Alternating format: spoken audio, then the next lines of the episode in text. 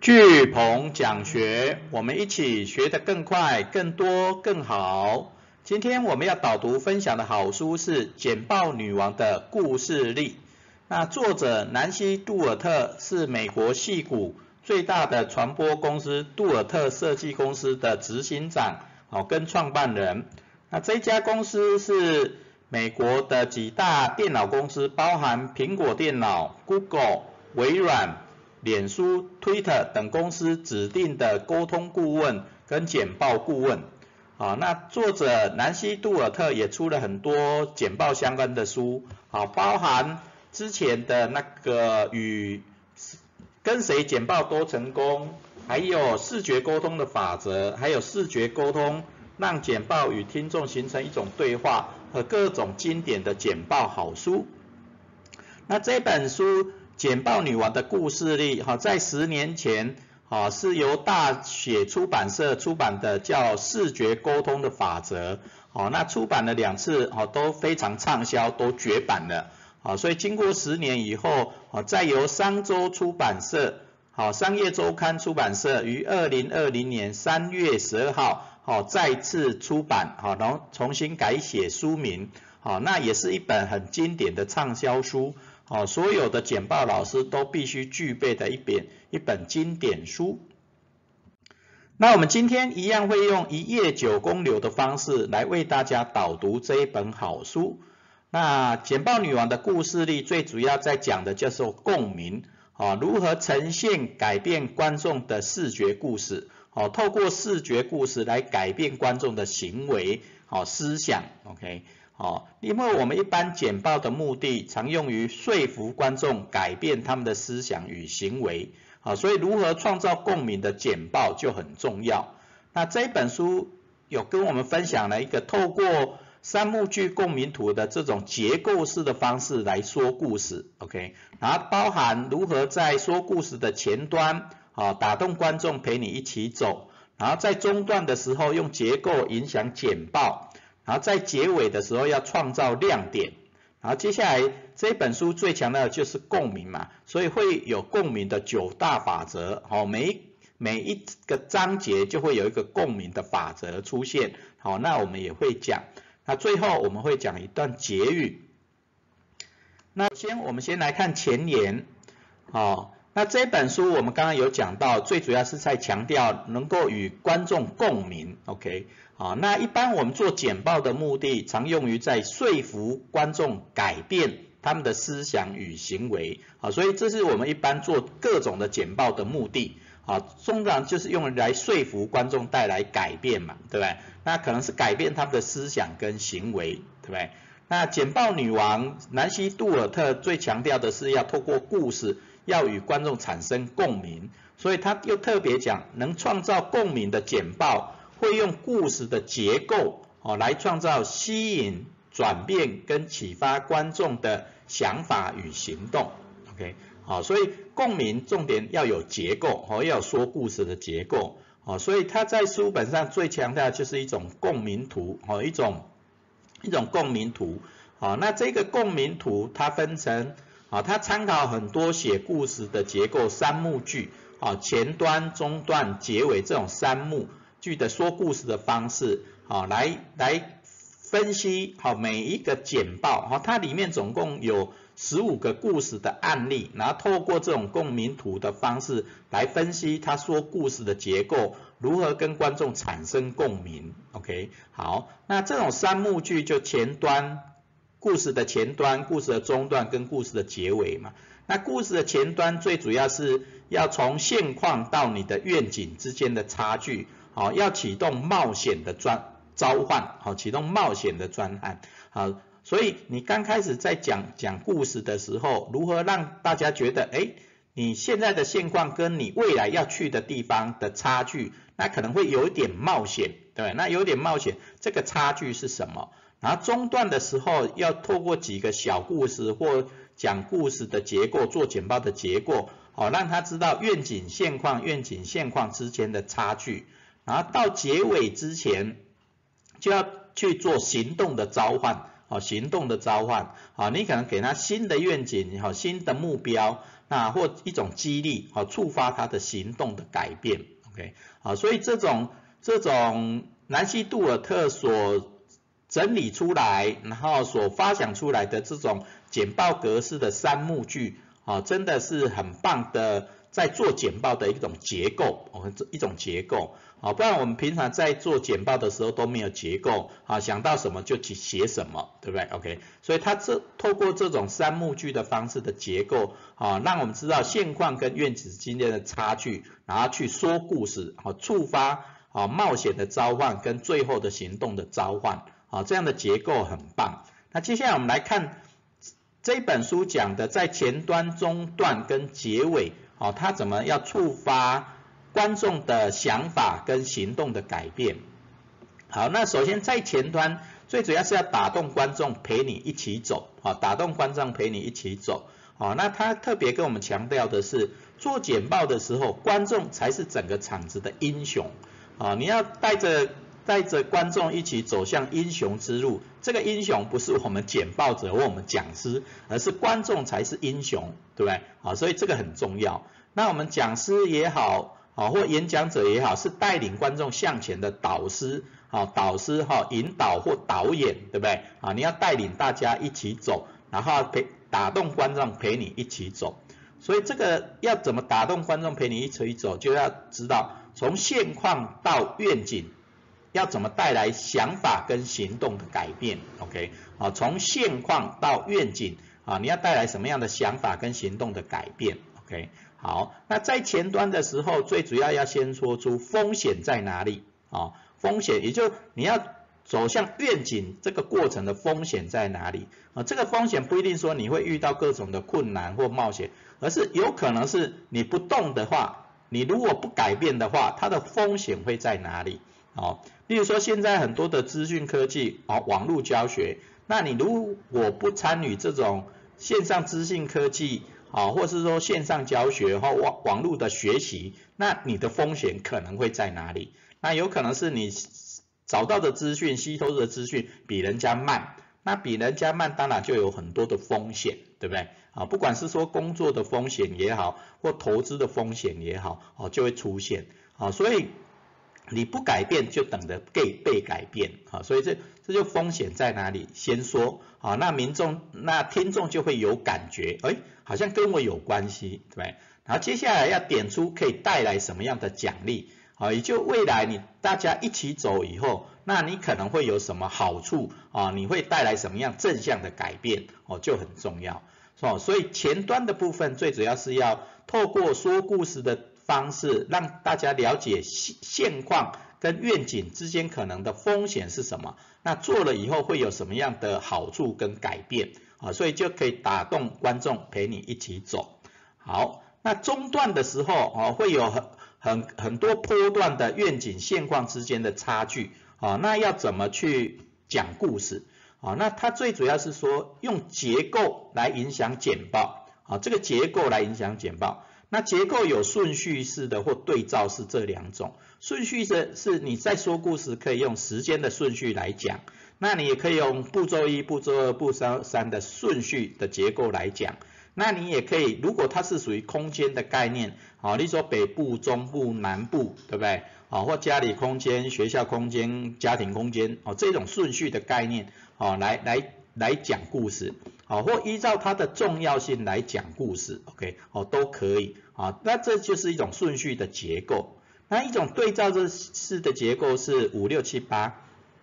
那第五个就问题解决，也就是你在讲故事的时候，先提出问题在哪里，那我们要去怎么解决？这种对照式的。第二、第六种叫比较式的对照，好，比较的，啊，例如说 A 群跟 A。A 群跟 B 群它不一样的地方在哪里？好，或是说你做了以后跟没有做以后的对照会会在哪里？呃，的故事的结构讲法。那第七种叫因果式的，啊，那你你现在做了什么，未来会达到什么样的成果？啊，这种因果关系的对照结构的故事讲法也不错。那最后当然第八种优缺点，啊，优缺点的结构式的讲法也不错。啊，所以在中段的时候，啊，用这种顺序的对照式的结构的方式来讲故事，啊，那你当然不只讲一个嘛，你会有好几个波段，对不对？啊，那听众观众就会跟着你的讲故事的结构，哦，顺序的结构或对照的结构来走，OK？好，那到了结尾的时候，啊，最主要就是要创造亮点的时候，因为你才能触发行动的召唤嘛，也才会触发改变，啊，不管想法的改变或行动的改变。那在结尾的时候，创造亮点的时刻，啊，南希杜尔特跟我们分享了五种方式。第一种是要创造令人难忘的戏剧化时刻，好，戏剧化时刻，啊，本来不可以，然后后来可以，啊的这种戏剧化的时刻，啊，第二个是可以被重复的金句，啊，金句最重要，啊，金句它通常它的记忆点会比较强，对不对？啊，然后第三个是带人令人玩味的视觉图像，啊，令人玩味的视觉图像，啊，最后你可能有。因为我们的大脑最强的就是视觉记忆嘛，那你如果在结尾的时候给他一张很特别的图啊，他也会很有感觉，对不对？然后第四个是有感染力的说故事方式，哦，故事通常记忆更深刻，对不对？好，那第五个就令人震惊的统计数据，哦，统计数据，例如说少子化啊，未来三年内可能大学会剩多少啦，啊，所以你要多多学习或或做什么事情，有吗？这种统计数据。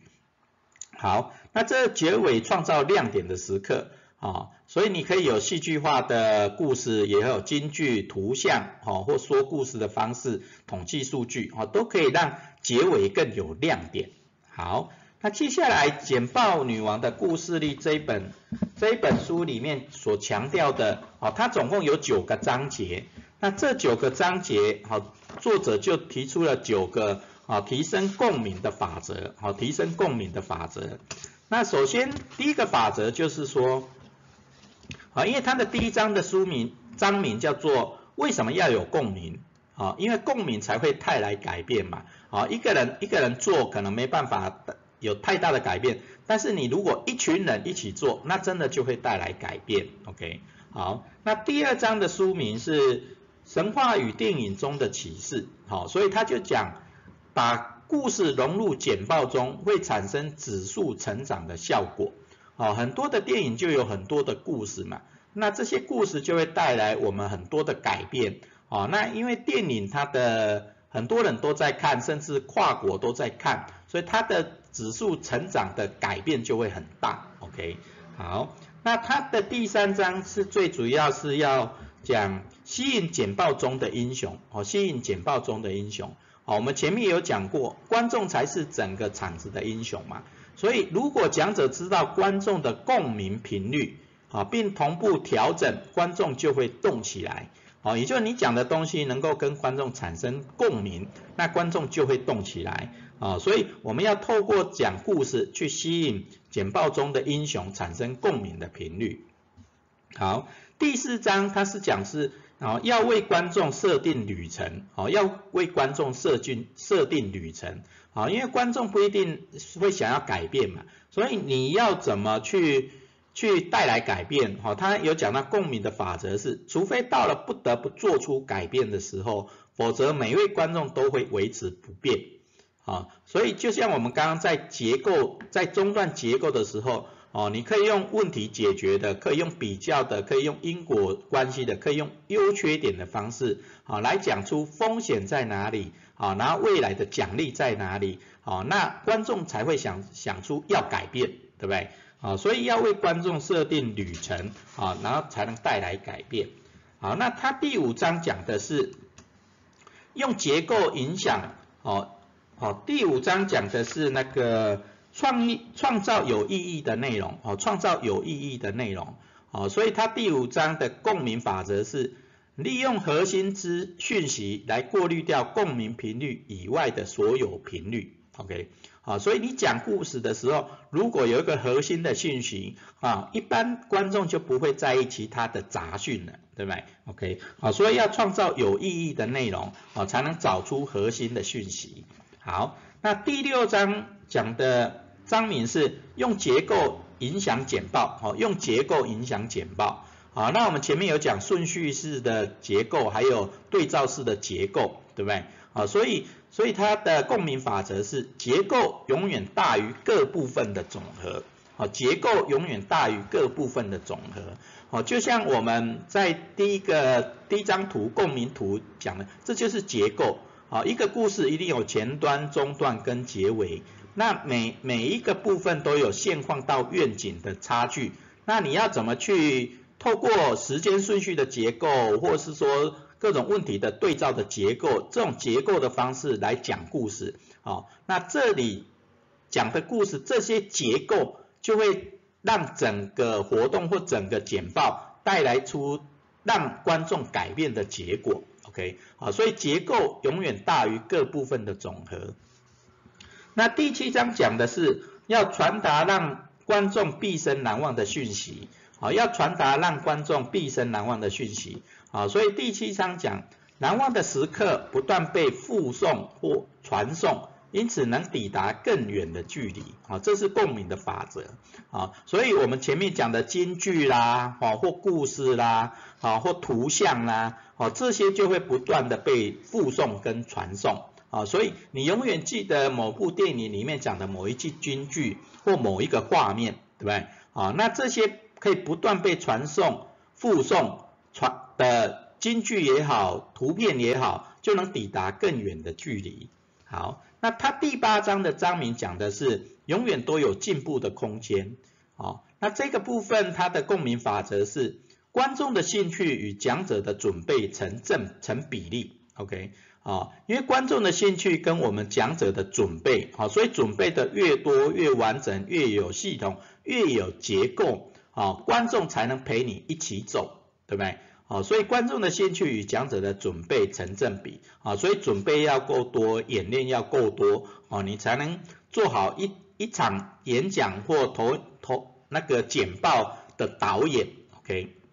好，那他最后，啊，最后这本书的最后一章讲的是，啊，改变你的世界，好，改变你的世界。那它的共鸣法则就人的想象力可以创造出现实，啊，人的想象力可以创造出现实。啊，其实任何的简报、任何的演讲，啊，其实重点在于你的故事，啊，你的想象力，你能不能打动人心，对不对？啊，你能不能创造出共鸣？OK，所以这个时候想象力真的很重要，啊，所以想象力真的就可以改变世界，啊，所以所以不要只停留在原地，啊，不要只是做的简报都是一般的简报，啊，你要跟听众、观众去产生共鸣，好，发挥你的影响。发挥你的想象力，啊，就会带来改变。好，那这就是这一本书九个章节所所发展出来的九大共鸣法则。好，最后我们的结语是：结构告诉我们要怎么走，共鸣让我们一起向前走。OK，好，其实人生都是一连一是被结构所影响嘛。我们生命的底层结构将决定我们会怎么走。那讲故事也是一样，你如果有结构啊，你我们就会带着观众往前走，哦，带着观众往前走。那你故事如果没有结构，结构也会带我们往走向比较不好的地方，哦，所以你要布置好一个好的结构，哦，像这种三幕剧的结构很棒，OK，好，所以结构可以告诉我们要怎么走，哦，那共鸣更可以让我们一起向前走。好，最后我们学思型的反思行动是。用一页九公柳的结构来做一份简报，说一个你的梦想故事。好，用一页九公柳的结构来做一份简报，说一个你的梦想故事。好，我们一页九公柳的方式啊，其实这个结构也很简单，反正第一格就是前言，最后一格就是结语。那中间会有经过六格，那这六格你也可以把第二格当成当成前端。然后最后一格当成那个结尾，对不对？那中间有四格，就看你要怎么去规划，讲什么样的故事。你可以依照时间性、步骤性，哈，三个步骤、四个步骤，好，或依照，例如说春夏秋冬或各种时间的顺序。那你也可以两格两格用问题的比较，好，或优缺点的比较，好，来来制作你的简报，OK，好，所以我们最后学思型的反思行动是。用一页九宫柳的结构来做一份简报，说一个你的梦想故事。啊，不管是你的未来的梦想故事，或你之前的梦想故事，想要触发大家的共鸣，触发大家的思想、想法跟行动的改变都可以。OK，好，那我们今天学思行最后的反思行动是用一页九宫流的结构来做一份简报，说一个你的梦想故事。好，我们今天聚鹏讲学导读说书简报女王的故事力导读就到这边，感恩。